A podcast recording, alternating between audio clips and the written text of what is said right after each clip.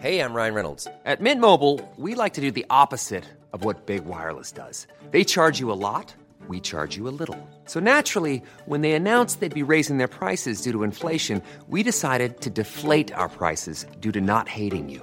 That's right. We're cutting the price of Mint Unlimited from $30 a month to just $15 a month. Give it a try at mintmobile.com slash switch. $45 upfront for three months plus taxes and fees. Promo rate for new customers for limited time. Unlimited more than 40 gigabytes per month. Slows. Full terms at mintmobile.com. If you're struggling to lose weight, you've probably heard about weight loss medications like Wegovy or Zepbound, and you might be wondering if they're right for you. Meet PlushCare, a leading telehealth provider with doctors who are there for you day and night to partner with you in your weight loss journey. If you qualify, they can safely prescribe you medication from the comfort of your own home. To get started, visit plushcare.com slash weight loss. That's plushcare.com slash weight loss. Plushcare.com slash weight loss. The Opinion Line on Corks 96 FM. Good morning. Um, so yeah, PJ, not just not just Poland, but actually all over Europe through the EUNICAS system. So the EUNICAS system is the European applica- college application system. And recently, I suppose, because the competition for health-related courses like medicine and dentistry have been so competitive and so unachievable for a lot of our students, even the ones that ch- achieve this, the magic 625 points that everybody talks about, yeah. they're still not getting places because there's not enough places here. So hence uh, they're looking to places like Poland. They're looking to places like Germany and the Netherlands, Belgium, um, mainly Poland because they seem to have the most um, attractive options and the cheaper accommodation. So that's why. So, what are the attractions of Poland, as it were? They don't use points. Like 625 is eye watering. Like, they don't use points. So, how do you score a place over there? So actually, you need to, do, uh, and for all European colleges, actually, there, there there's individual entry requirements, but H two H fives is for a lot of European colleges. Uh, maybe a little bit more for medicine, like H4s in things like biology, chemistry, and physics. Right. Um, there is a fairly rigorous procedure, like in interviewing people and doing psychometric testing and uh, testing to see if you're appropriate for the course. And you also need to learn the Polish language while you're there because your placements will be in in the Polish hospitals. Right. So if you're not afraid of a bit of, you know, a little bit of extra, a little bit of extra work, um, a little bit of researching, and a little bit of maybe taking up uh, another language, then it could be for you. And what costs are involved then in going there to study? Well, there are fees. There, there are fees to attend. I think it's around nine or ten grand to actually do a medical degree over there. That per year? No, that's for the that's for everything. That's the whole lot, and also the accommodation there would be about three hundred to four hundred euros a month. Okay, pause there for me a second. So, yeah. ten thousand for the whole degree course. Yes and 300 a month for accommodation. Yes, yes. Wowzers. And is there accommodation? Uh, yeah, um, while I haven't had a student go there this year, but in 2019, 2020, I was helping students to uh, go to Poland, and at that time there was plenty of accommodation available. Um, I, I mean, there it doesn't seem to be the same type of housing crisis that we have here. Um, and yeah, they, there are options over there for them, and they're much larger cities as well, so there's plenty of options. Yeah, yeah. and the learning of a new language. You, you have to, Absolutely. don't you? Because you will be you will be learning in Polish hospitals through Polish. Yes, and your your degree is also the Polish degree is is uh, taken into account for the for the medical council in Ireland, so you can work in Ireland after you get the degree. That was my yeah. next question. Like your degree that you'll get from a university, say in Poznan, you can bring that home and apply yes. to a, a hospital in Ireland. In Ireland, absolutely, you can.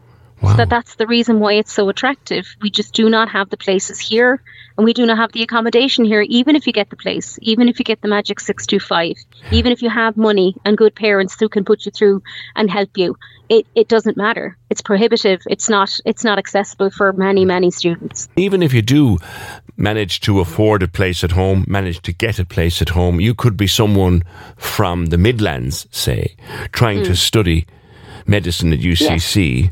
Even Absolutely. getting a place to live if you could afford yeah. it you know yeah and the workload is very high as well pj you know like if you're if you're studying medicine it's quite an intense course intense few years very long hours if you're traveling on a bus or if you're living far outside the city, that's that's a real test of strength yeah. and character, isn't it? To be able to, to survive that. I've spoken to students, no, not necessarily medical students, but students, people doing masters even, who are couch surfing.